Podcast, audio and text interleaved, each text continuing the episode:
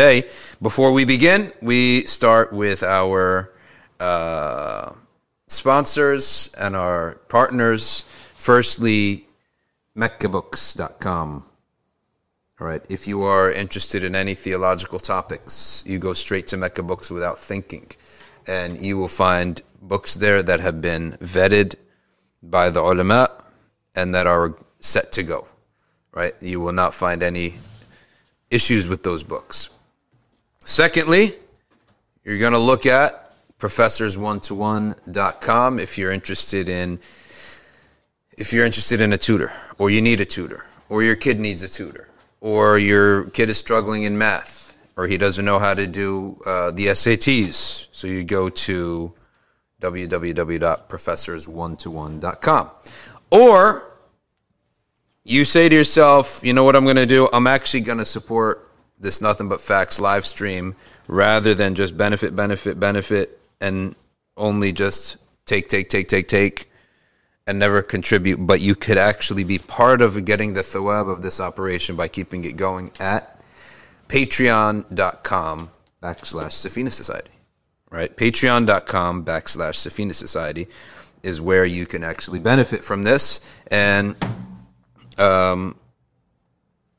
give benefit to this operation by being a patron. Okay, you want to take any of our classes? You could do so at arcview.com. But today we will start talking straight about the issues happening in Bilad al-Hind, which is, I'm going to read to you from the New York Times. And it's getting really just terrible in India. So a girl was raped pretty badly, subhanAllah. But this time at least they arrested one guy. So one guy took the fall, but she was raped 13 times. So go explain that. It's like an unbelievable situation. This girl, she just gets raped many times.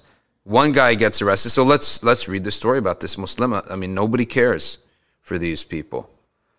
All the Muslim nations are handcuffed, right? They're all handcuffed because they're all on the hook financially for some nation or other. Okay, we're in Lalitpur. Familiar with Lalitpur? You're India or Pakistan? You're in. So Lalitpur, you familiar with that? Okay. UP, what's UP? UP is like one of the northern states. What's it called? Ordish province? Yes. Urtan province or something? Yeah. Okay. So in UP, Lalitpur, UP, Lucknow. I know that. I'm familiar with that. There's one of the ulama. His name is Al-Luknawi. A 13-year-old girl is raped. Okay. Again and again. While she's in the charge of Uttar Pradesh, Lalitpur. Okay? When she had gone there to register the complaint, she goes to register the complaint, she gets raped again. The teen alleged. No, she alleged. Okay, but in light of all that's happening in India, I tend to believe it. Because all the stuff that's going on to the Muslims of India would make you believe what she's saying is true. She alleged she was raped by 4 men. I said 13 times. I meant she was 13 years old. But she was raped by 4 men. I confused like her age and the amount of times she got raped. And then she went to the police station to file a complaint with a relative. All right. At the station house, officer, Tilakdari Saroj, he was arrested because he then raped her. She went to file the complaint to him. And he raped. Well, obviously, we can believe her because he got arrested. So there must be some evidence. Nobody just gets arrested from just a claim, especially a cop. All cops posted at the police station where the alleged incidents take place have been removed from duty. Because every time there's a crime, there are people who witness that crime. And they did nothing. So you're as guilty. A DIG, I don't know what that means, level officer will investigate the case and file a report within 24 hours. The FIR, another acronym that we don't know what it means, filed by the girl's father on Tuesday, stated that she was lured by 4 men and taken to Bhopal on April 22, where they raped her for 4 days. Wow. The accused then brought her back to her village and dropped her off at the police station before escaping. Wait a second. You rape a girl and you drop her off at the police station, that doesn't add up. Doesn't make any sense, does it? The accused police station in charge then handed over the girl to her aunt, the complaint stated, adding that she was called to the police station the next day to record her statement. Why would you drop her off, then ask her to come back to record your statement? Why don't you take her statement right then and there? This whole story is weird. Next day, the accused official took the girl inside a room in the presence of her aunt and raped her in front of the girl's aunt. How bizarre is this story? I mean, do you notice that every step of the story makes no sense? So they lure her. They take her far away. They rape her for 4 days. Oh, then they have the courtesy to bring her back to her town. Not only that, they bring her back to the police station, which that makes no sense. Then the police station delivers her to her aunt and says, oh, by the way, come again tomorrow to fill out a complaint. How does that make sense? And then she goes to fill out the complaint. Then in front of the aunt, they rape her again. Okay. The girl's aunt has also been named as someone accused. Are you following this on your phone? Do you have it on your story? No. Okay, you realize that? Yeah. Okay, maybe if you get something else, you can read it to us. But so the girl's aunt is complicit. Now, the aunt is like a mother. Mm-hmm. An aunt's supposed to love her niece. Why is she allowing that this girl be raped? So Lalitpur police said they have charged the official for rape. And under the Protection of Children from Sexual Offences Act, I don't know India had such laws, but they have one, he's charged. The SHO, I guess, the whole article is acronyms that they don't name, which is just like terrible journalism. The SHO is suspended, and he is named criminal. So we have formed a team to arrest him. An NGO brought the girl to my office. She had given them the details. After I was informed of it, I ensured that a case was filed, said the police chief of Lalitpur. Congress leader Priyanka Gandhi slammed the state government and said the alleged rape incident shows how genuine law and order reforms are being suppressed in the noise of bulldozers. The gang rape of a 13-year-old girl, she says, in Lalitpur, and then her rape by the police in charge when she went to file a complaint shows how genuine law and order reforms are being suppressed in the noise of bulldozers. If police stations are not safe for women, then where will they go to make complaint? She said in a tweet. Okay. Anonymous says this only happens in UP. Is it like a bad area, UP? UP is like the censor of like BJP. It's where the Hindu, like where, like, the all central, the Hindu stuff. Yep, all of that Hindu stuff is happening. Hindu stuff is going on there. All right, so that is a weird. Are we good, Rai? Good. This is really weird. The whole story is really odd. You know, why would the aunt be involved, right?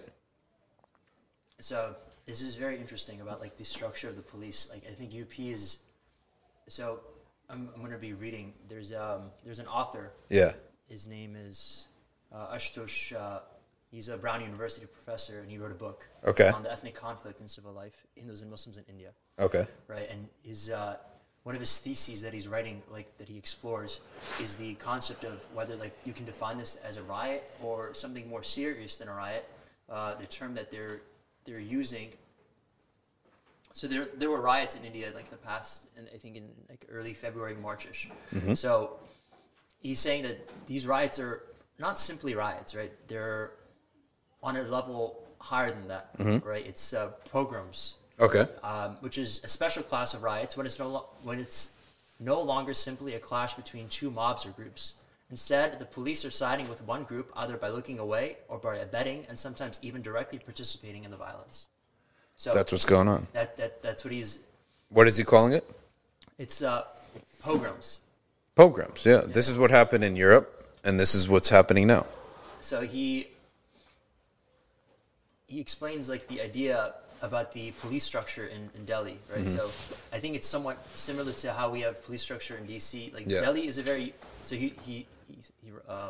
he says Delhi is a unique structure for police operations. In every other part of India, the police report to the state government and not to the central government, because law and order is defined as a state's subject by India's constitution. But Delhi's police reports to the central government, not to the state government. Technically, Delhi is not a full-fledged state, somewhat like DC. I see. Okay. The fact that the central government is led by the BJP would therefore make Modi's government responsible for law and order in Delhi. And the minister, so the capital directly. Yeah, so you're dealing with, you are under whoever's in power right now. At that, oh, that's so why. You report directly to them. I see. There's no state. There's no state government. It's straight to the federal. Straight to the federal. I right? Gotcha. Okay. Well, that's how it always is. Like Sayyidina Umar was the Amir of Medina. No. He was the Wali of Medina as well as the Khalifa of the entire Ummah. That's usually how the capital is. No. Yeah. And but the government, the capital that exists currently right now, like with this BJP in power and Modi in power, it's obviously not very sympathetic. Of course.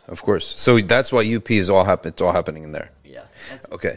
Yeah, so let's see if this one is on UP. So now the question is someone saying, oh, we know it's going to happen in the subcontinent. Why do we need to discuss it? But not everyone knows about the subcontinent. Like, if I didn't do this episode, I wouldn't know about the subcontinent. Yeah. Like, I force when we do this on Wednesdays, it forces me to read about what's going on. That's number one.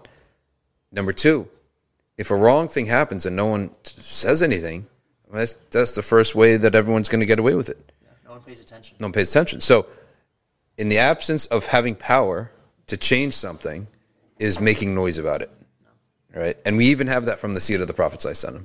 A man was abusing his neighbor, and there was nothing like really criminal that he was doing. He couldn't take him to court. He couldn't change him. So, what did the Prophet ﷺ say? He said, "Take all your furniture out of the house." If people say, "What is this?" because it's odd, you have all your furnishings outside your house, so you're catching attention. He said, then tell them, my neighbor's abusing me. So get attention and then tell everybody. So there, in the absence of being able to change anything, you have to talk about it. But also, it's from the, and if you were oppressed, wouldn't it at least make you feel a little bit better that the rest of the ummah is talking about you, right? Yeah. At least feels a little bit better. Now, they might not know, but Allah's watching and He sees what we're doing and we're having concern with the affairs of the ummah. So as bad as it is, okay, but you got to see what kind of ni'mah that we're in and what kind of fitna that they're in, because they're bearing the brunt, and so are the Palestinians, so are the Uyghurs and the Rohingyans and Kashmiris. Their Kashmiris are getting fired on with the type of bullet used to kill animals, which is the bullet that sprays. Because let's say there's an animal, a couple animals coming at you, or one big one, and you can't really, you're afraid, so you won't shoot properly. So they have a bullet that actually explodes in the air, and it's called, I think, bird shot. Yeah, it's a bird shot. Oh, maybe it's used for birds too. It just fires. It sprays like a firework. Yeah. They do that, and what happens is it inevitably blinds everybody. People get blinded by it. So like lead pellets. It's a little lead pellet. And they're actually poison. If you get like lead pellets that are left in your body, like the lead seeps out, and if you have a high concentration of lead, it's poisonous for your body. That's what they use on the Kashmiri Muslims. So you have people blind. You know, like the number of people who are blinded is really high. What were you going to say? I was going to say it's also like almost a point of the self as well. Like, how is your heart going to ache for these individuals if you don't even know? If you don't read their story, you have to read their stories, right? You got to see what's going on. How are you going to make like deep, sincere dua for them? Yeah, exactly. If you're not moved. You're not moved because you don't know what's going on. Yeah, and you got to be moved, and you got to know the details of what's going on with them. And sometimes it may be gory details, but that's what's going to move your heart. And I don't even believe in this way of talib ilm anymore, the old way of student of knowledge and worship and whatever, and he goes into a hut for 5 years and comes out. To me, I would really consider that to be very damaging in a number of ways. Like the first way is that when you do that, when you come out, you're going to be so disconnected from everything else. You're going to end up spending probably 5 years catching up with how the world's changed around you. Secondly, all of our nearness to Allah Ta'ala in this day and age is not by a lot of ibadah. It's by khidmah. And the ibadah that we do, the dhikr that we do, is supposed to help us have the patience and the sabr to do khidmah, right? That's really what it is. It's fueling us to purify our intention and have the patience to do this service to the ummah. We're not going to be elevating in ranks in this day and age because of a lot of ibadah. Like our ibadah will be washed out by one of our sins. Just one sin today is so gross, it'll wash out. Half of our wealth and our food is tainted with riba, right? Who knows if where our food's even coming from? Even if you did due diligence, you never really know. There's always going to be something you consume that's bad. Everything around us. So, yeah, we do a lot of ibadah, but what is the function of our worship? To purify our intention and to fuel us with the sabr, the patience, okay? And to bring nur down to ourselves that we could share with others. That's the whole point. The ummah is in dire need of sharing at this point, right away. Any resource that you have, it's all hands on deck. So that's the idea of when we're calling for a path of three maqasid, ilm, suluk, and da'wah. We seek knowledge, we have spirituality, and we do da'wah. Part of that is being in touch with the different facets of the ummah, right? And what we can control, right here, all of us, we can control is we can post stuff online. Anybody could do that. It's the least, but it's the one most everyone has. We also have, alhamdulillah, with this soup kitchen, every Wednesday we're meeting absolute strangers, non-Muslims. Absolute strangers. By the way, just to show you as like a sign of, I guess, a good sign. A Spanish guy walks by today, big smile on his face, and he gives me a fist bump, right? I guess he's been here before, right? So he likes us. That's a sign. Yeah. This guy is a complete stranger. Who would have reached him for Islam before this? And we don't do any explicit da'wah. We do zero explicit da'wah. It's all implicit. We're not getting in people's faces, but they know we're Muslim. The one thing that we are is we're outwardly Muslim. Sometimes Ryan's wearing a thobe. Sometimes other people are wearing thobes. All the time. Ryan, you wear a thobe for the dinners, right? Sometimes, right? Whatever it is, be natural. Yeah, we knows. And we're not, it's not orchestrated. It's just by naturally. And as a principle, we are open about being Muslim. Why? Because at some point, we were doing this da'wah for like years, giving out the food, and some guy thought we were from a church.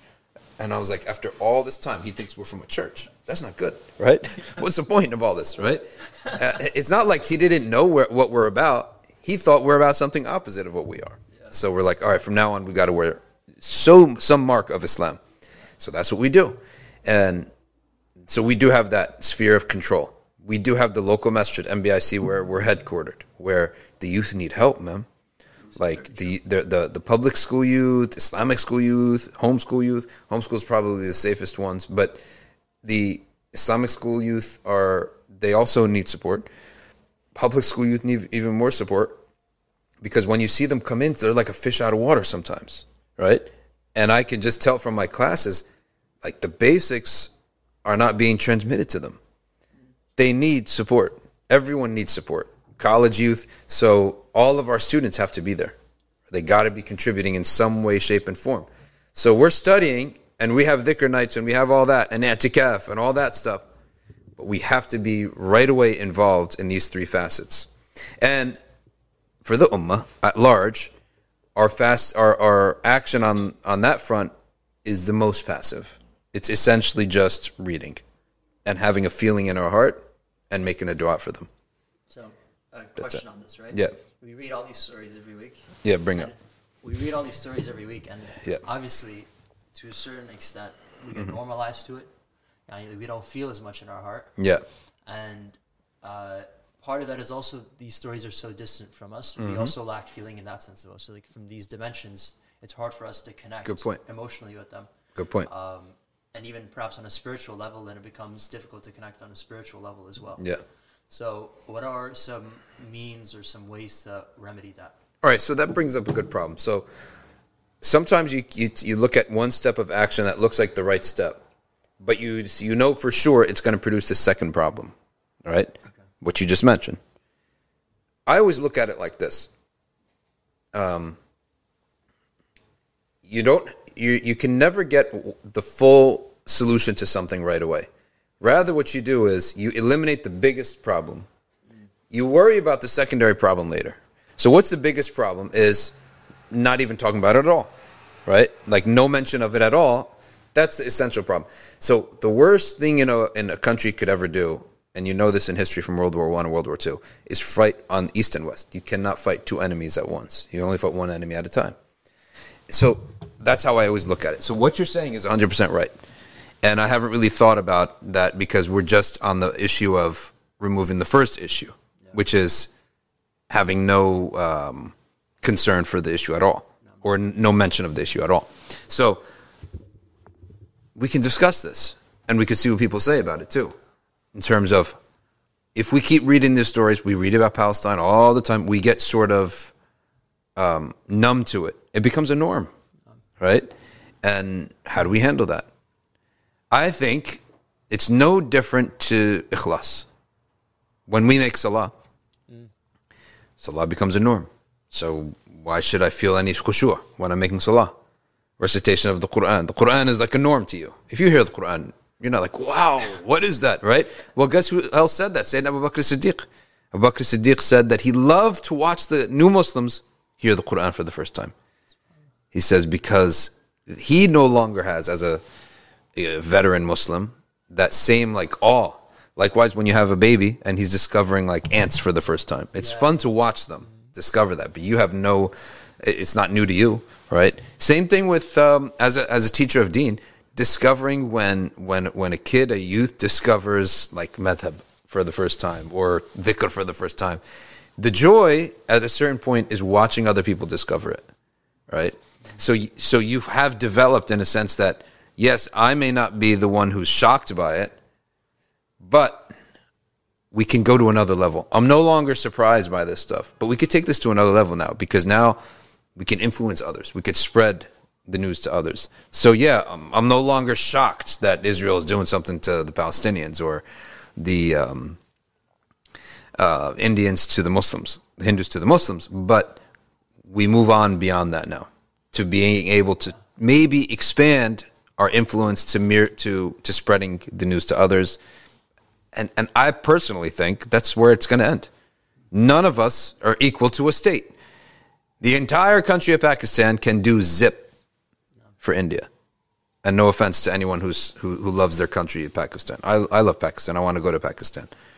I love the idea that they made a country just for Muslims built upon like Islamic Republic of Pakistan. That's what it's called, right? I think that's more Afghanistan nowadays than Pakistan. Afghanistan? Afghanistan is more like if you hear about like what's going on the ground in Afghanistan and even like Western Pakistan. Yeah, these guys are very strong. Like, yeah, but except that I don't get the idea that you just fly into to Afghanistan and check into a hotel and hang out, right? But I do get that you can't do that, right? No, it doesn't work like that in Afghanistan. But I get that from Pakistan. I could probably go in there, call a friend, hit up a friend at WhatsApp. Hey, you know anyone who could show me around? I can meet up with someone, have dinner. I guarantee you, if I stopped in Pakistan right now, drop me anywhere in Pakistan, I could put out a message to some friends. Hey, I'm in XYZ city. You know where I could go? Any shiuch, any have circles? And within 2 hours, I'll be with somebody one connection away, right? 1 degree of separation away.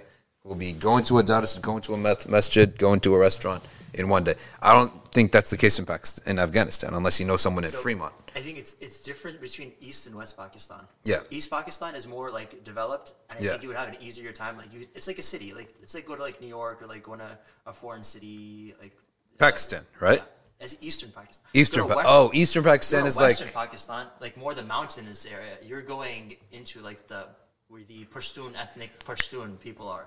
I'm scared of those guys. Those guys are. I don't want to mess around with those guys. Those guys. You need to have a guide. You need to have someone like hold your hand and take you around. Where was I invited last week? Last Mawlid season. I remember it was. Do you remember where it was? It's where Yaqbi is from. Yeah. Yaqbi, where are you from? Peshawar. I was invited to Peshawar. And everyone said, Peshawar, right? You got to go with somebody. As if it's some other world inside of Pakistan. Right? And they're like, oh, you can get shot, right? You can get killed, you can get kidnapped, right? So Peshawar, I think, was a big deal, right? But I've always said I want to go to Pakistan, first of all. Number one, if I want to go to any Islamic country, I want to go to the old district. I don't want to go to the modernized district. What's the point? So if I'm going to go to Pakistan, I don't want to go to the big cities. I want to go to the Peshawar-like areas. The areas where it's old-fashioned, right? Where things haven't changed as much. That's the joy of it, right? See, my dad actually was, when he retired and my mom retired, that had nothing to do. Ended up, circumstances made them move to Qatar. They end up moving to Qatar, and they joined Qatar. So they joined the, Qatari Red Crescent. That ended up moving them to Kashmir after the earthquake. My dad was an engineer. My dad was like management, and my mom was a physician. The Red Crescent. Red Crescent is the opposite of the Red Cross, basically. Okay. It's a relief. Yeah, it's a relief. Wow, that's really big. Yeah, okay. It's a relief organization. So they end up going there, and my dad ends up managing the building of a pedestrian bridge that was destroyed, the building of it, and my mom treats patients. No electricity, no running water, right? Yeah. And you had to go down into Pakistan to get your supplies and come back up to Kashmir, to that village of Kashmir. And my dad said he would go down every day. And there would be places in this area, and he would get a piece of the bread, naan, I guess, right? He said this thing was made, like the wheat was from a farm like 2 minutes away. It was made right in front of him in a they put the bread against the wall of an oven, right? And it's an old guy doing it. And then he puts like straight ghee or butter on butter, I guess, right? Ghee is butter, right? On top of the stuff. He says it's dripping. And then the tea, dark chai, first thing in the morning. And it's cold. Like the weather's cold. You're exhaling and the vapor, it's coming out because it's so, you're in the mountains. And hot piece of bread. Hot piece of tea, hot cup of tea, and he said he downed the whole naan, right, with all that butter and the tea. He's like, that was the best, breakfast that he's ever had, right? Straight cultural stuff, right? No, processed foods, straight. And he said, you work so hard, you burn off all that stuff. Like, you're going to work so hard during the day and walk and stuff. What's so funny? It's like... we were having iftar in the haram, and these guys they take a can of tuna, put the tuna on the ground, they take some bread, they take some cheese, and it's just like, oh, that's it, that's it, that's it. There's a lot of barakah in that kind of eating. Listen to this. Maliki Click says, call the people to dinner with a gala horn and horned Viking helm. So, bro, the Viking food. Scandinavian food. What do they eat? What is Scandinavian food? It's like gefilte fish. I'm disconnected. It's gefilte fish. It's like, it's like fish. You know what they say about the Western Pakistanis, though, right? Like I think I was talking to Waleed, who's from Pakistan, and we met some of these, like Western Pakistanis from like Waziristan and Peshawar and places like that. Yeah. And he's like, these are the Vikings of Pakistan. These guys, these are the hardcores. These are the hardcore guys, yeah. You don't mess with these guys. No, you don't mess with these. These are the old school. This is like borderline Afghanistan, right? The people in eastern Pakistan are scared of you. Like, that's how it is, Yeah, these guys are holding it down. All right, now check this out. Perpetual violence, India's dangerous new pattern of communal tensions. As a national campaign by right-wing groups inflames local tensions, Muslim communities are facing the harshest punishments, according to activists, analysts, and retired officials. Okay? And they have this being written by three Hindus are the authors of this in the New York Times. Kargan, India, the authorities sent bulldozers to the small city in central India within 24 hours of clashes between Hindus and Muslims. That turned into a mob-fueled rampage. So the authorities are siding with one side of their citizenry against the other. How far off is it to say to people, move to Pakistan? Ridiculous, right? Yeah, it's ridiculous, right? You have like an Indian passport. And yeah. It's just, yeah. Even Pakistan may not accept it, right? Yeah. Okay. The visa issues and all of that is just, it's difficult. Yeah. It's, the visa issues. And then, you know, you have to deal with the consulate. Right? Yeah, the consulate. Sometimes, too, there's some such practical things. Like you have old family members that you have to take care of. And they can't move. The idea of moving them is not possible. The Hindus said stones had been thrown from the direction of the mosque, where Muslims were breaking the Ramadan fast. So they, Bismillah ar-Rahman ar-Rahim, break the fast with one hand and throw stones at Hindus with the other hand. Hard to believe, but let's continue. The Muslims said the Hindu procession had moved towards them with provocative chants. Aren't these people fasting? They're tired, right? You think they're going to pick a fight while fasting? Before any official investigation or court ruling, the Home Minister, Madhya Pradesh, appeared to fault the Muslims and order demolitions. No court hearing, nothing. Order demolitions right away. So they are the police, the judge, and the executioner. The same swift, one-sided punishment imposed in two other states over recent clashes. Now, you throw stones at someone, that's an assault. Bring it to court, show the damages, get paid. In a lawsuit, right? No, the government's getting involved here and saying the houses from which stones were pelted, we will turn them into rubble. Okay, says Nartam Mishra. So this is basically a pogrom, essentially. Okay, Pakistan has to get involved. What is going on here? Like, khalas, is Pakistan completely handcuffed that they can't even do a thing? That's what it seems to be. Here you're bulldozing homes, right? Like, I think just geopolitics has like changed in the past like 50 to everyone's like, 75 years. Right? It's like you can't invade. You can't just walk into another country anymore and be like, hey, this is like, you know, it was normal back in the day. This is like an invasionary force. We're declaring war on you. Yeah. Bring out your warriors. We will fight your warriors. Yeah. If we defeat your warriors, we now have your country. Yeah. Now wars have completely changed into, number one, they involve non-combatants. Right? Economic warfare. Yep. No, but also even like physical warfare now also involves 100%, non-combatants. 100%. Like this is weird. 100%. Like, yep. Historically speaking, this is weird. And number two, it's your country can't defend its sovereignty. Like it's in the case of it doing so, it's okay now. Like for example, there's an argument to be made. I'm not saying that I would support this argument, but there's an argument to be made that Russia invaded Ukraine to defend its sovereignty. Yeah, from NATO being on its borders. By the way, U.S. initiated this whole thing, by the way. So obvious, yeah. But it's now, like, people are how can Russia do this? Shocked. How can Russia try to, like, preemptively defend itself? When you have the U.S. preemptively, like, sending drone strikes, like, halfway Iraq, Pakistan, Afghanistan. Ridiculous. So, totally ridiculous. I mean, it's an anomaly. Like, everything has to be coded in this layer of peace, nonviolence. Which is a lie. Yeah. It's a complete lie. It's a facade. Yeah. But, like, it's... Also, Pakistan also has its own internal issues, right? Yeah. With Imran Khan and... It's been going on. They got drama. Can you come over... we need to get you a back check over here so that I don't have to keep turning my neck. You know what? We're going to... Because he's not on the camera anyway, right? Yeah, yeah. Even if you are, we'll put a camera here. And then we need to get himself a back check. Well, they always are making sure these countries, the Muslim countries, are stuck in their own drama, right? Yeah. Busy with their own drama. That's a problem.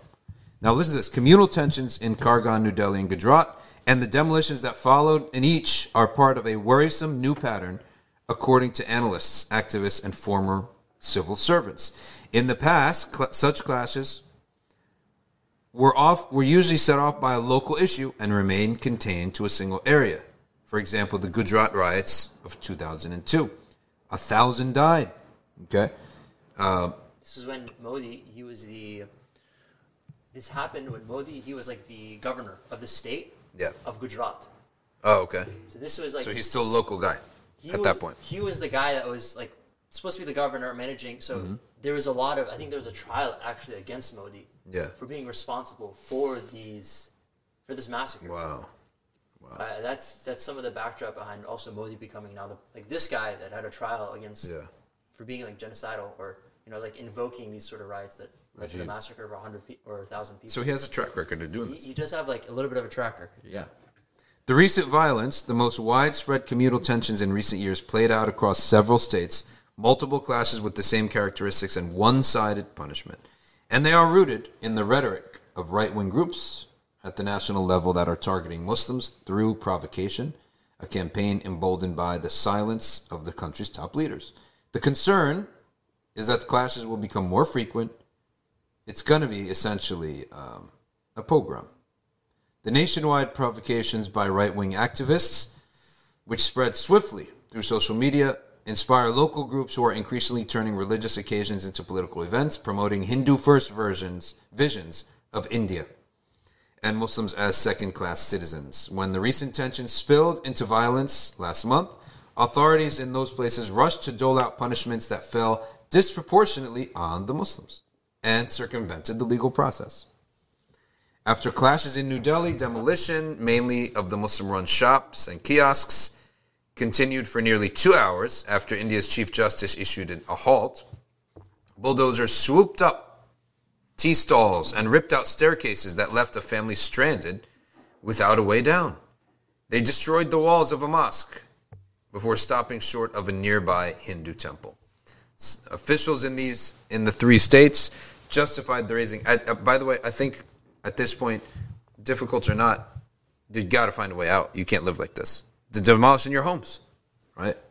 Officials in three states justified the raising, saying that they were going after illegal encroachment. But the timing, along with the speeches, suggests a link to the clashes, blah, blah, blah.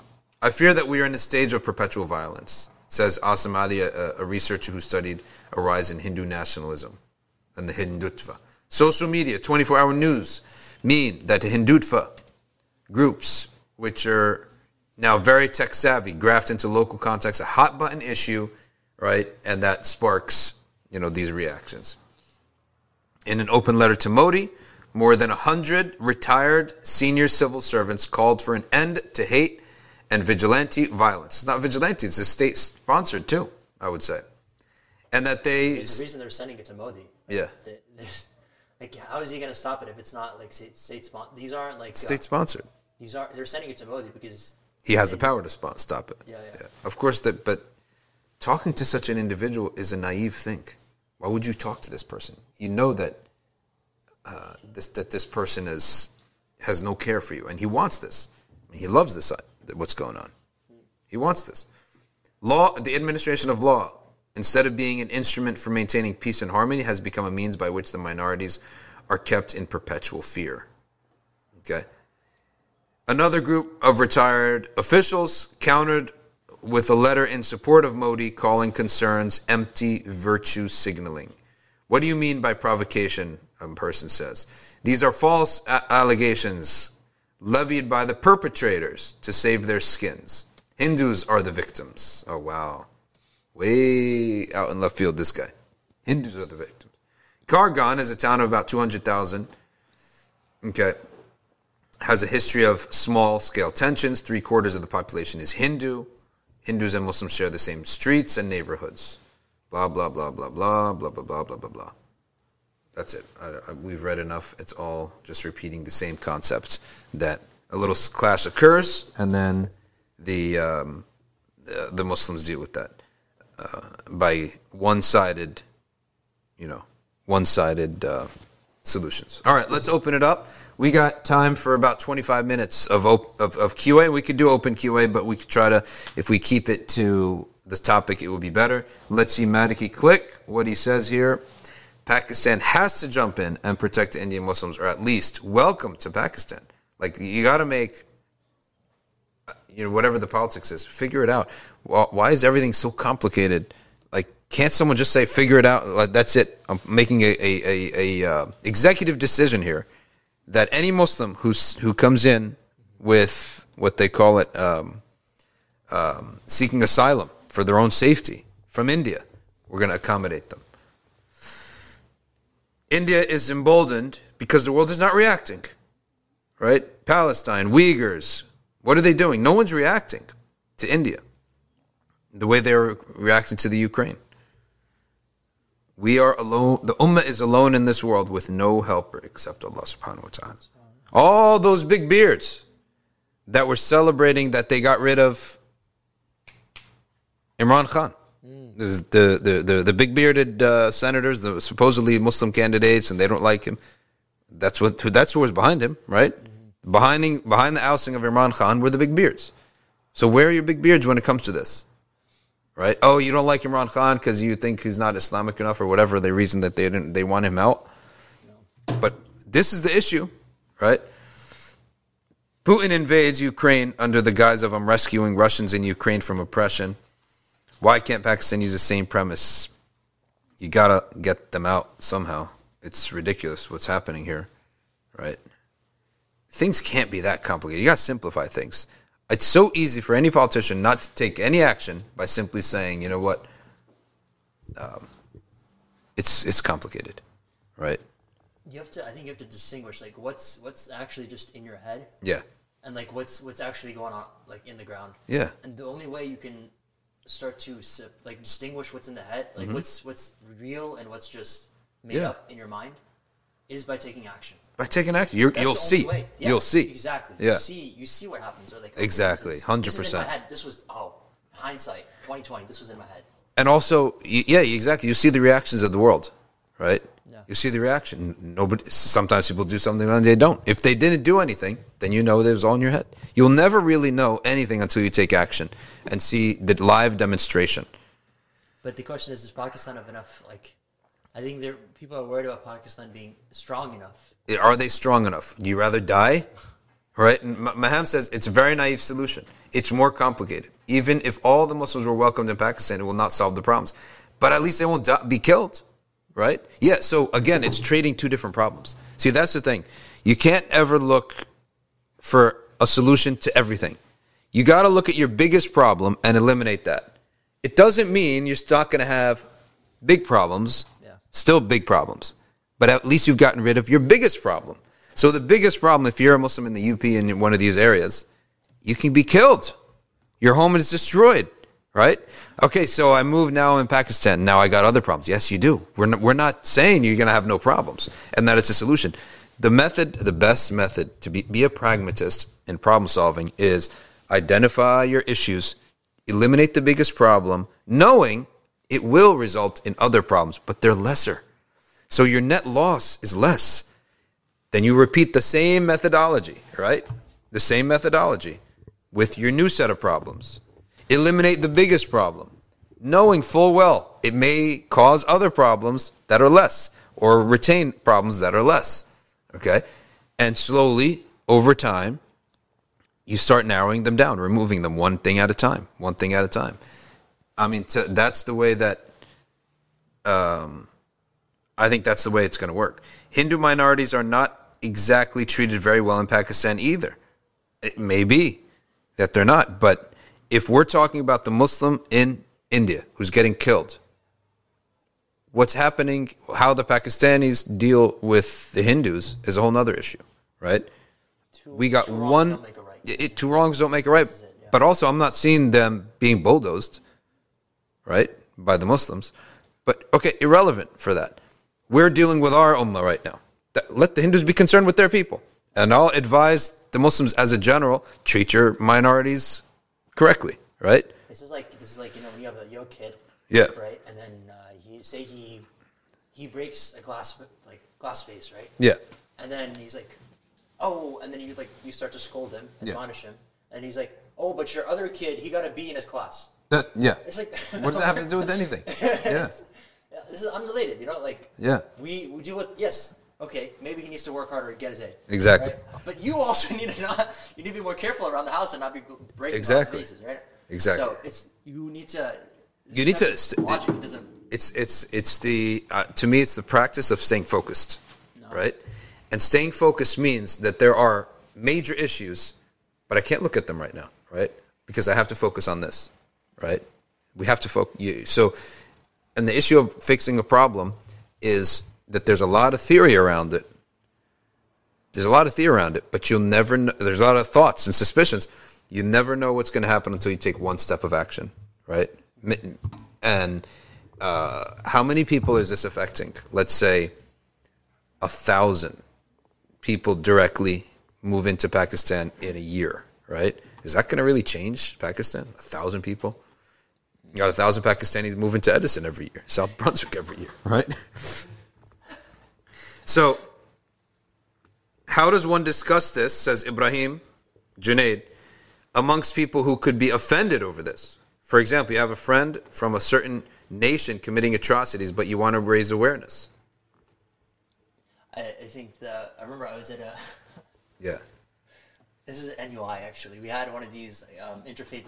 There was a Jewish school that came, and of course there were like the activities where all the teachers are around and whatnot. Yeah. But then eventually it was lunchtime. It was just...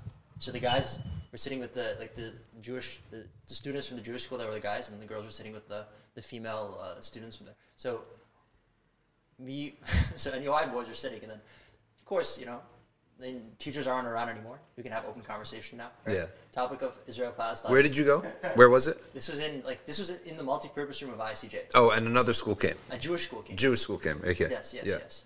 So this is like after all the activity's done. Like there's everyone's like where all the teachers were. Now we're just sitting for lunch. Yeah. And it's just we can have pure unadulterated conversation. With, like, so no then filters. What happened? Of course, the topic of Nadi, Israel, Palestine comes up, right? And Nadi was there, I'm sure. Someone, I think one of the Jewish students, but he's like, so what do you guys think about like Israel and Palestine? I remember this so distinctly. There was one kid in our class, zero hesitation. He's like, yeah, I think what Israel's doing is wrong. Yeah. And it just stopped there. And it's just like, like no bother for like, no, it's just wrong. Yeah. One plus one is two. Why are we going to say, well, you know what? From one perspective, you don't really have to. Like, you don't need to. Like, I think one of the biggest problems is like we try to act defensive. Yeah. Like you don't need to like defend. This is it. That's it. That's my belief. This is what's happening. Yeah, these are the facts. So a lot of people are just naysayers here. They're saying, going to Pakistan, Hisham says, Hisham Chishti, a solution through Pakistan wouldn't be a practical one. Why not? I think it's one of the biggest things is like, okay, this is such a like, I think these topics... Have we tried it? Has anyone tried it? These topics are so... How is it not practical? Because like, it's like, okay, there's so many parts of it. It's like, okay, do protests work, for example? Like, this is another thing that always comes up inevitably in this conversation. Like, should we be protesting? Does it matter if we protest? Yeah. It's, okay, then some people, we should protest even if we know the protests are ineffective because it's the best, like, it's like taking the asbab. And then Allah will reward you for taking the asbab, and he will like step in that case, right? Yeah. But then there's the argument like, why are you doing something if you know it's ineffective? Yeah. Here's the thing. There's so many sides to this. There is, but it's the Prophet ﷺ said, "Man lam yahtam," to be concerned. He did not say whoever does not take in an action. Right? We're transmitting this concern to the next generation. How do you know the next generation won't have the power? They might have the power. All we're doing is transmitting the heart, the concern. And I'm telling you, if Mike, let's just look at this very simplistically, or simply, not simplistically. You can make up complications all you want. If your house is being bulldozed in the country, you move to the country next door. Okay. Now you're going to deal with the visa issues. What I'm saying is, it seems like it makes sense. If I'm a Muslim country, the Muslims next door to me are being abused, I start open some asylum. Why can the U.S. have asylum? You can come to the U.S. on asylum. I'm not promising you I'm going to give you a home and food. You go find your own shelter. At least you won't be killed, though, right?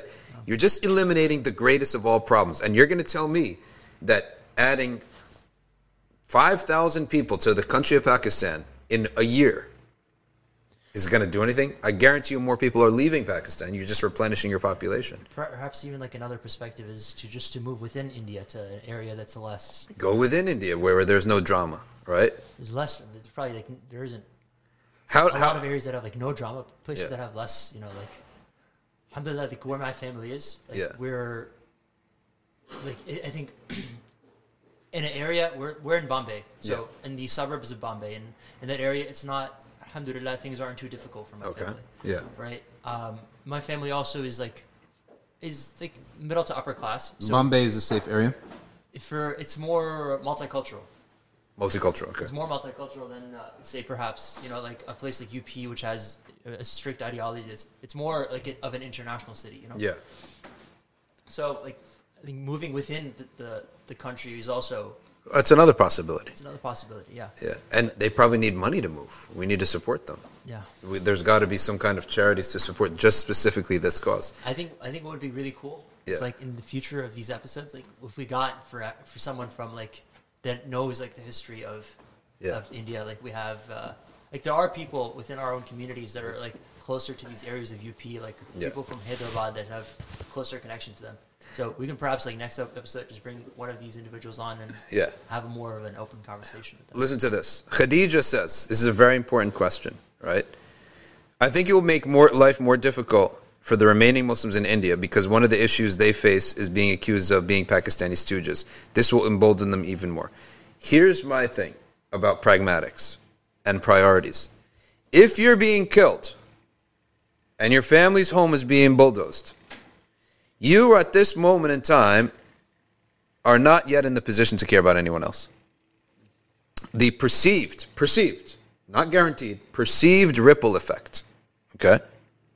You don't have time to worry about that, right? If I'm being chased by a dog at this moment, okay, can I worry about anything else except saving myself from being eaten right now by a dog or bit by a dog? Make it no. A bear. A cow. Killer cows. The killer cows are coming after you right now. What you have to do is just focus on the one problem that's facing you directly. You have absolute certain knowledge of this problem. How my solution is going to affect other Indian Muslims is a maybe. It's speculative. Maybe harms them, maybe not. So what's more important? This is like kalam here. The what is known for certain qat'i or the dhanni speculative? No, the qat'i. Absolute. We know for sure that this is happening. So I go and I save my tail first, right? And then we'll see what happens after that, right? So Maham says, we've always taken people in. We took the most amount of Afghan refugees. Thank you. So tell the commenter above, okay, that there's no issue, right? We've done it before. And here you're taking people who are probably, and not to like sound offensive or anything, but they will probably be fit in better in the community than the Afghans, right? Yeah. Afghans have their own language. They're ethnically very different. They're used to a different lifestyle. India, they're probably going to bring in skilled labor to your country, right? They're going to speak English. They're going to be able to open up IT or something like that, right? Okay, next. Helping Hand Relief is providing the support. All right, good. Helping Hand. Thank you very much, Iman JPEG. All right. I accidentally, unfortunately, refreshed the Instagram page. So if you... Who? YouTube. All right, so let's turn to YouTube. I accidentally refreshed the Instagram page. So put your comments again if I didn't read them. But Maham says they accepted the Afghans. If you have accepted the Afghans, that worked. At least their lives are saved. They live a normal life. Now they're immigrants. Yes, it's a shot below... living in your own country. It's better than getting bombed by the Americans. Okay. Maharashtra, we don't have any drama here. Yeah, we have Hindus fasting.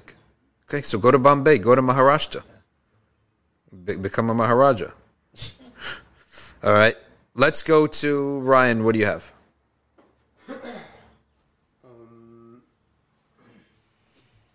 If Hinduism is all about reincarnation and you break the cycle by being righteous and kind and nonviolent, then how does this square away from oppressing Muslims?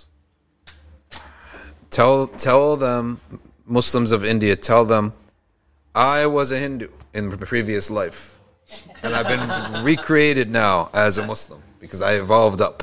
I leveled up in this video game of yours. They probably view oppressing Muslims as an act of worship because their priests are promoting this. This is jihad for them. We are the kafirs for these people. All right, here's a question. If your poor Muslim neighbor runs to you and seeks protection in your house, it becomes fard for you to protect them. Thank you. Let's stop talking this politics and academia and talk common sense. I have a loaf of bread. You're starving. I split my loaf of bread with you. That's how simple the math equation is. You guys are getting bulldozed. Forget this, Pakistan. Let's get Pakistan out of the equation. He said Bombay. I'm a Bombay Muslim. My UP Muslims are getting their homes bulldozed. We're not just saying that they're being mistreated, they're getting fired. Homes bulldozed. You Bombay Muslims take action. I'm sure they're taking action. We just don't know about it, right? You got to bring things down to the simple. And I guarantee you, people who do not want to act, those are the people who say, oh, it's complicated. It's political. Oh, there's many. Like the academic who doesn't want to take a position on something. Oh, there's a lot of nuance. There's a lot of things to discuss. It's not that complicated. It's more complicated than you think, right? I hate this created hardship. You're creating difficulty. You just make dua. Take action. Make dua for this, and then you just take action based off of that. Yeah. Take action. Well, khalas, right? Danny Glover says, or Amira Glover, maybe she's related. What is your opinion? Are you related to Danny Glover? What is your opinion on celebrating birthdays? Neither is it like recommended part of our deen, nor is it haram. But what happens inside of it may be haram, may be halal, may be rewardable, may be makruh. Like what? Showing love to a Muslim is rewardable. Extravagance is discouraged. Making people feel that they have to bring a gift and spend their money in a way that maybe it's hardship for them is makruh. Willingly giving a gift out of love for your companion is rewardable. Maybe creating envy in others. That's why we never really had big birthdays for our kids. We just had the family and maybe the neighbor or something, and only for a few years. And then it just decreased. But because some people are poor in our communities. We are not the secular types of communities where, like, doctors only hang in with doctors. My family wasn't always religious when we were growing up. And our crew was doctors with doctors. That's it. All of our crew was doctors. But once we entered, like, into Islamic community, I was looking, wow, there's people are poor. Driving like a terrible beat-up car. We never hung out with such people, but now we do. So we tone it down a little bit. You don't have a big extravagant party when you know this is really going to hurt your other. Let's say adults with adults, no problem. Okay, you're rich, I'm poor, no big deal.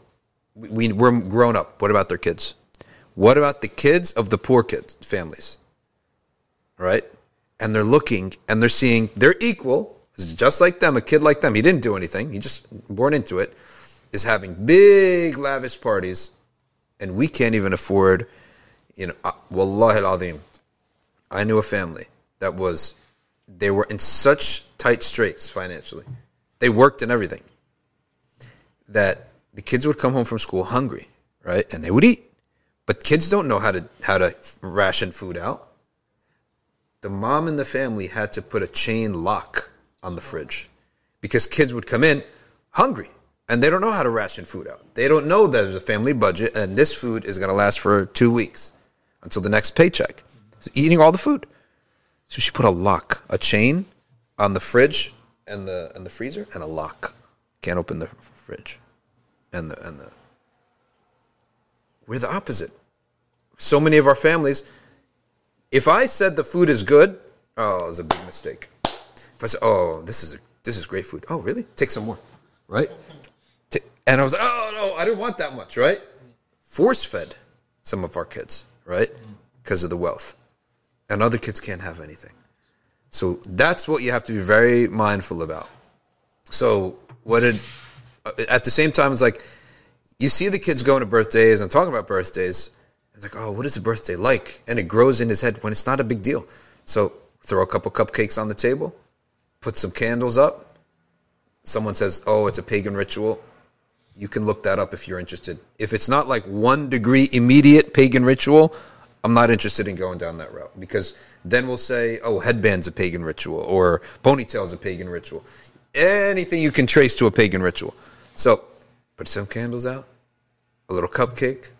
Maybe if the kid wanted like a pair of Jordans, you get him a pair of Jordans, right? Or something like that. Boom. It's 30 minutes. Call it a day. Done with. He's like, oh, I have birthday every year. It's no big deal. Neither have we went into some transgression or big deal, and neither was it ignored so that it grows in their heads. To me, it's very important that a deprivation has to have a reason in the Sharia. Or or in life, like phones, for example. I think that there's a reason for kids to not have phones. There's a even scientific reason behind that, and a moral reason behind that. But something that is not a hill worth fighting over, I'm willing to concede it within parameters so that I can focus my energy on the hill that is worth fighting over. So, okay, well, I can't have a phone, and I can't have a birthday, and I can't go and have a sleepover, and I can't do all these things, with the neighbors. It's too much, so you have to concede some things in order to get other things. Anam says, you're always welcome to Pakistan. Lahore. What's better, Lahore or Karachi? Or Paresh, what is it called? What was this? I think you'd like Lahore more. Karachi is just like a city. It's on the ocean. Yeah, it's like New York. Yep. But it's usually where all the is happening. Karachi? Yeah. Okay, and what was the city that we were just talking about? Peshawar. Peshawar is more. Peshawar, I don't think you can go. You'll get kidnapped. I'll get kidnapped. Peshawar. Yeah. For U.S. passport? Yeah. Mauro Blanco says, your family wasn't always religious growing up. How did your folks become religious? I think they became religious. A couple of things happened at once. Firstly, my mom, she was a pediatrician. She would always go to these conferences. And at that time, gangs was a thing, right? Gangs. So they were very concerned joining a gang, right? Join a gang. And then drugs. Actually, I did join a gang. This is our gang, right? We need a Safina Society gang, right? But it's a benevolent gang. So, but the issue is, I think a number of things happened where you had to. MTV was a big scare for parents too. Is MTV out of business? Music television. They exist, but they're not. Yeah, they're not. They're a non-thing. But MTV was the source of fasad at the time. MTV, and if you had MTV on your TV, which everyone did, if you had cable, that was the height of fasad. And kids who watched that become corrupted. So you want to protect against this. With what are you going to protect against it? You have to have some religion in your life. But then there was a sheikh, and he came around, and he was an inspiration to a lot of people. And that's where it really started. So, huh? I think he was pretty much a Salafi. But Egyptian-style Salafi. Is there a difference? There is. The Egyptian-style Salafi probably, I think, can get further than the Wahhabi Salafi because they're more into... they're more into the bid'ah element of things and action in deen. They were active more so than the aqidah element of things. Like the Wahhabis, the Saudis are. I tend to find them more into the aqidah element of things. But didn't they what is it? I was in the Haram. I saw one of these big Egyptian Salafi. His name was Sheikh Mohammed Yaqubi. No, you're talking about. One second. Muhammad. Abu Ishaq al-Hawaini? No, he was a student of Baz. Oh, okay. No, this was an Egyptian jihadi Salafi. He was an Afghan jihad Salafi, right? And they were more into like action and dawah and stuff more so than the aqidah points. Sheikh Mohammed Yaqubi. Yeah, I was about to say Sheikh Mohammed Yaqubi. That's as Sufi as it gets.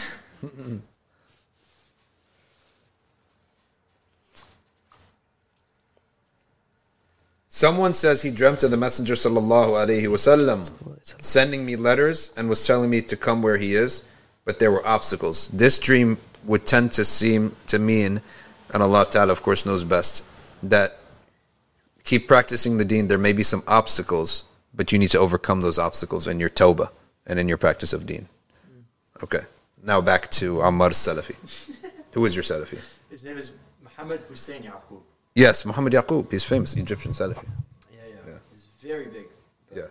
I remember seeing him. Oh, he's a big deal. You met him or you saw him from far away? I was going to go meet him, but it was just... Yeah. It was cool. Oh, people knew him? Like, people, they were... He had a little entourage going, and... yeah. No, the sheikh that came around in New Jersey was very pious. Like, extremely pious. Suffered a lot in his life. Jihad. There's some sheikh that I noticed in the haram, they're, like, super low-key. Yeah. And then some are, like... have their entourage, have their mask come out. And celebrities. You see, like, you see the duality. You see both sides. Yeah. One is just an employee. The other is like a gangster type. Yeah.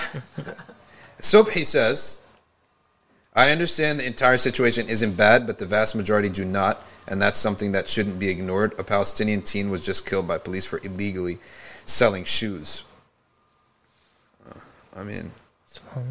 Okay, so if we write Allah's name on a paper, do we have to burn it? No, you could tear it up or scratch it out. It's a big problem the name of Allah and His Messenger written everywhere. And I'll tell you who bothers me the most. People go into their home libraries to clean out their house and get all the little annoying little pamphlets of Dini pamphlets, how to make wudu in 10 steps, how to do this, how to do that, little pamphlets from the 1970s, Urdu, English, Arabic, and cassette tapes we all know that nobody listens to cassettes anymore. And they come into the masjid and drop it all on the table of the mosque. As if we want this stuff. And now we have to get the sins of throwing it away. And we have to have the hassle of burning them all. And we have to hassle. We burned them all last time when the fire department came. Because someone called in and said, black plumes of smoke from the mosque. So the fireman came in. So he said, we're burning books. Right? The fireman, I said, it's their religious books. We got to burn them. We don't throw God's name in the garbage. He said, all right, can you call us next time you're doing this ritual? It's a ritual. Not a ritual. It's just we have to do it this way, right? In the old days, you can bury it. But paper today will not dissolve the way. It's all waxed. It's all waxed. Plasticky and, yeah. And it's got gloss on it. Paper will not dissolve the way it used to. Okay, so we have to burn them. What a hassle. You're hassling us. You're getting the sins. So we have a problem. I like at Maqasid, yeah. You know, because they have their kids program. They got like their bins.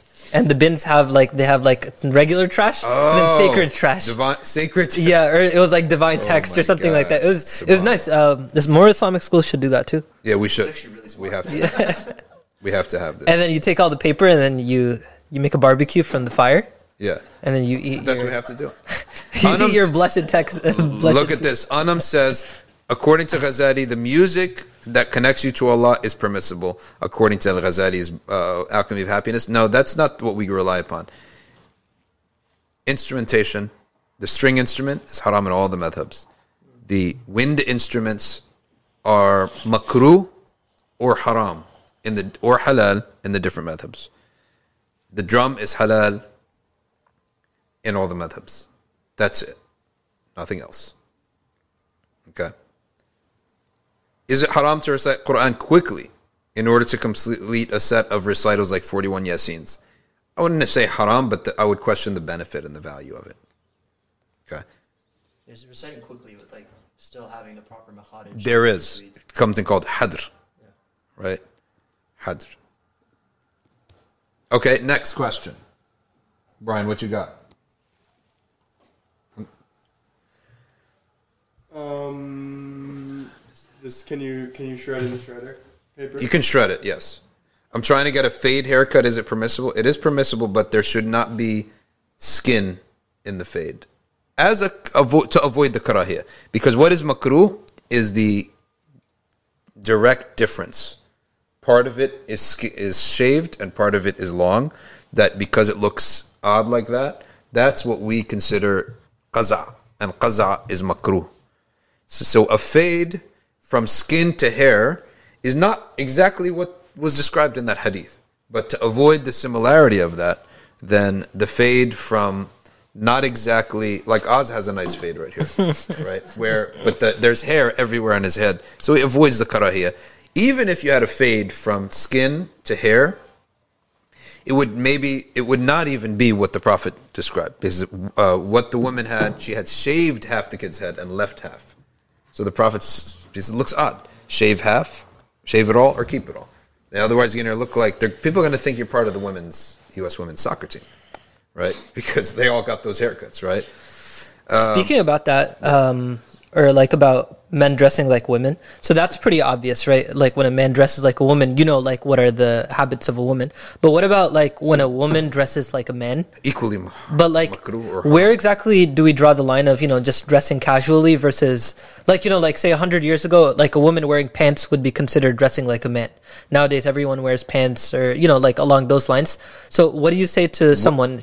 Where is the gradation point of dressing like a man or dressing like a woman? Yeah. Simple question. The pious Muslims of that time and place, would they do it or would you do it in front of them? That's the question. So basically, like, would you enter the masjid like that? Is that... Orf, the gray areas of customs or orf is determined by the pious people of that area. The knowledgeable and pious people of the mosques of that area if you wouldn't do it in front of them, or if you would do it in front of them. Yani today, let's say a woman is wearing a tunic down to her knee, let's say, and jeans. Would anyone bat an eye? No. 100 years ago, they may. Yeah. Right? But today they won't. That's a sign that it has entered in and has become something of a norm that is not a sin that has become normalized. It's not even sinful anymore. Why? Because in the past, the pant, like let's say 300 years ago, pants, it's British clothes. You're wearing the clothes of the French and the British, the enemy. In the same way, if I was to wear a Star of David right now, but if I was to wear a Star of David, if I had a Star of David patterned shirt, thobe, 800 years ago, no one will say you're supporting the killers of Muslims. We're Star of Davids all over mosques, right? As a pattern, right? As a pattern, you can find Stars of David because it wasn't. You have squares, 8-sided stars, 6-sided stars, 7-sided stars, whatever. You had all these different patterns, including the Star of David. And it was not associated with Zionists. Today it is. So it's all about these customs as things change. Amira Glover about giving gifts for kids. Inshallah, I don't see much of an issue. I go back to the answer where it's all about the customs and urf and not burdening people and not. But I don't find an issue with that. Neither is it recommended to do it on that date, nor is it sinful. Getting a letter from the Prophet or voice. Yes, that counts as taking the Prophet, a dream of the Prophet. Is dream interpretation, as Sheikh says, is it learned or inspired? It's inspired and learned at the same time. Okay. Let's see what is going on Facebook or Insta. Here we go. What is your advice to people who feel other people's pain too deeply? As long as it's not affecting your practical life, that's the real question, right? Your practical life is the issue. Is it stopping you from living life normally? That's where, okay, that's the issue. Or it shouldn't be to the point where you're empathizing with a kafir and you have too much mercy for them. But I think, empathizing with the enemies of Islam, we shouldn't even go there. Yeah. Now, let's say the guy's son gets run over by a car. You're still a human being, right? You might sympathize with that aspect.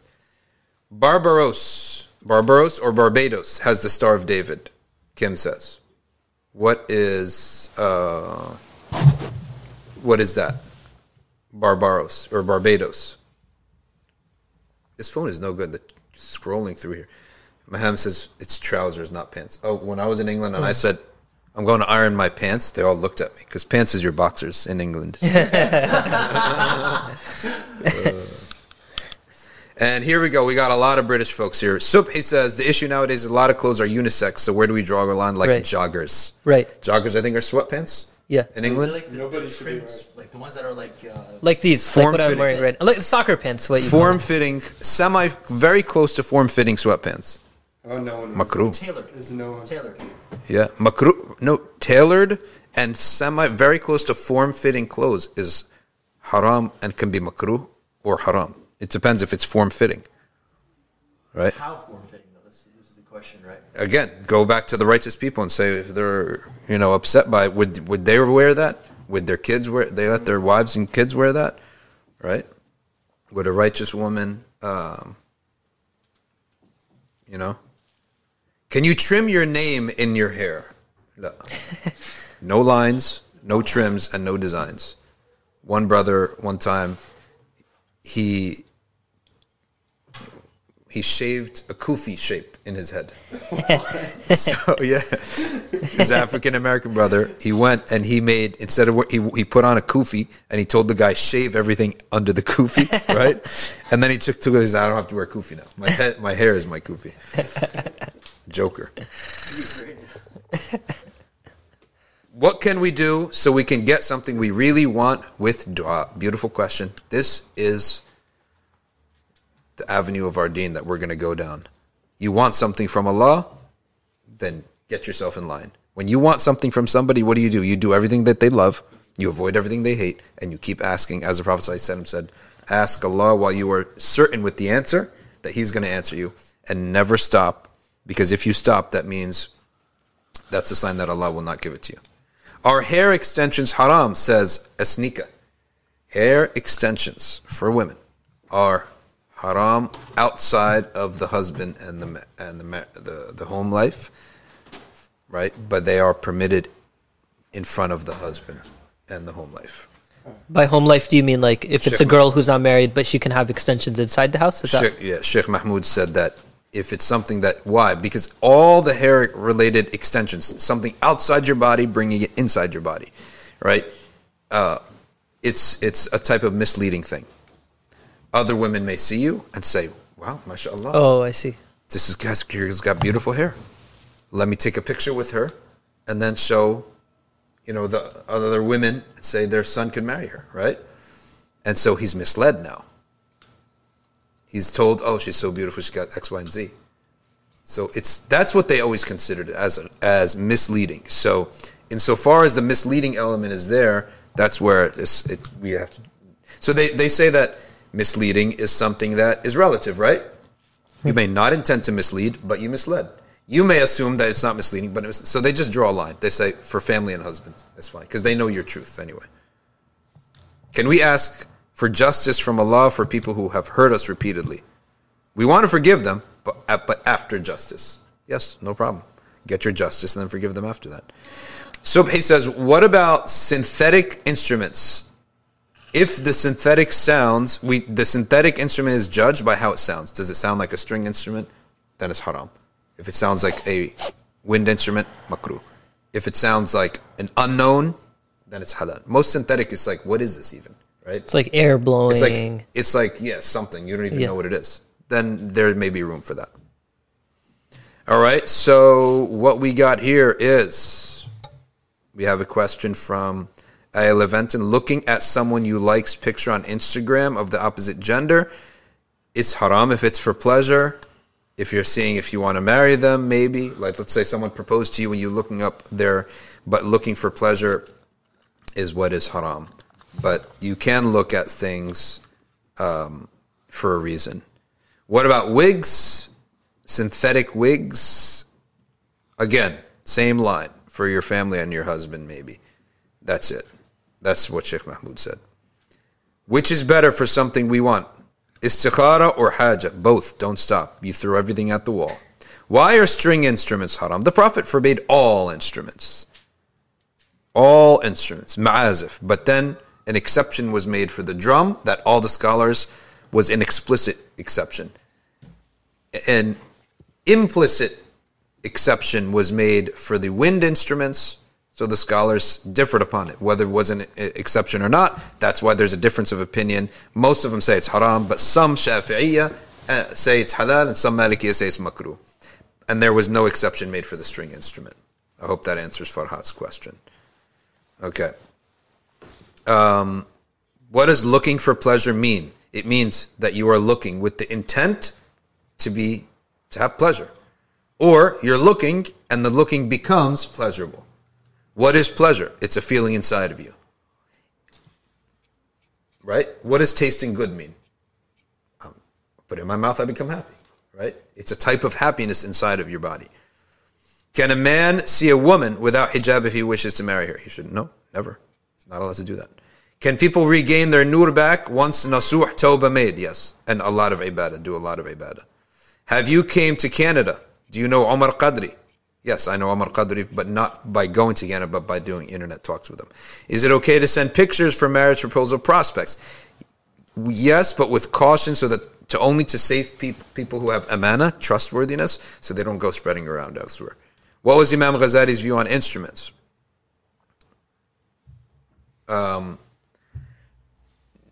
What I read is about when he says the word sama, we interpret that as meaning the voice, not the actual instruments. But yes, some have said of the Sufis were lenient on the instruments because of its effect on the heart, but we don't rule by that. We don't rule by how it makes you feel.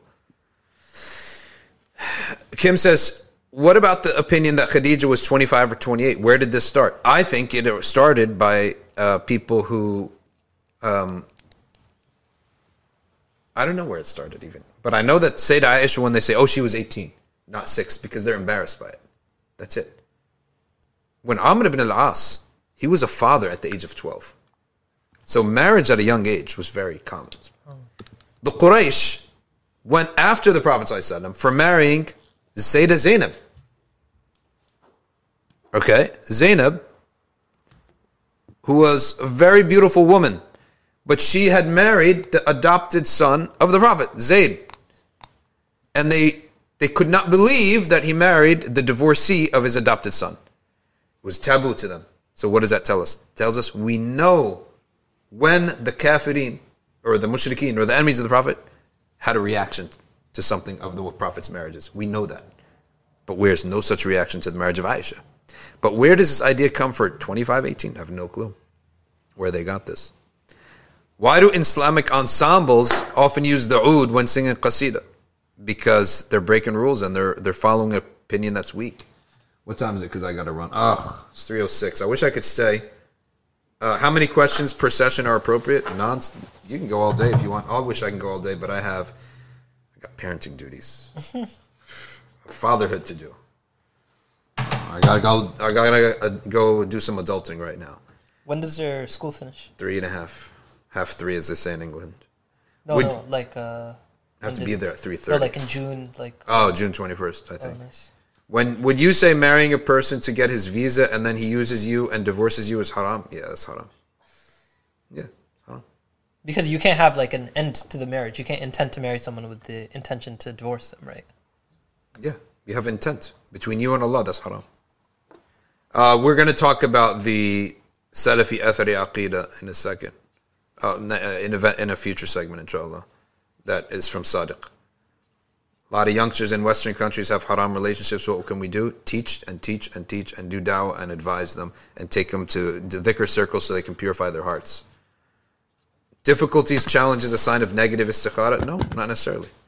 It could be, it could not be. Sheikh, how are your parents, inshallah? They're well. I recall you saying your mom died. Alhamdulillah, my mom had a situation and it was the best possible outcome. So we ask Allah subhanahu wa ta'ala to do likewise for all of the other Muslims who are sick and who are struggling with various sicknesses and diseases.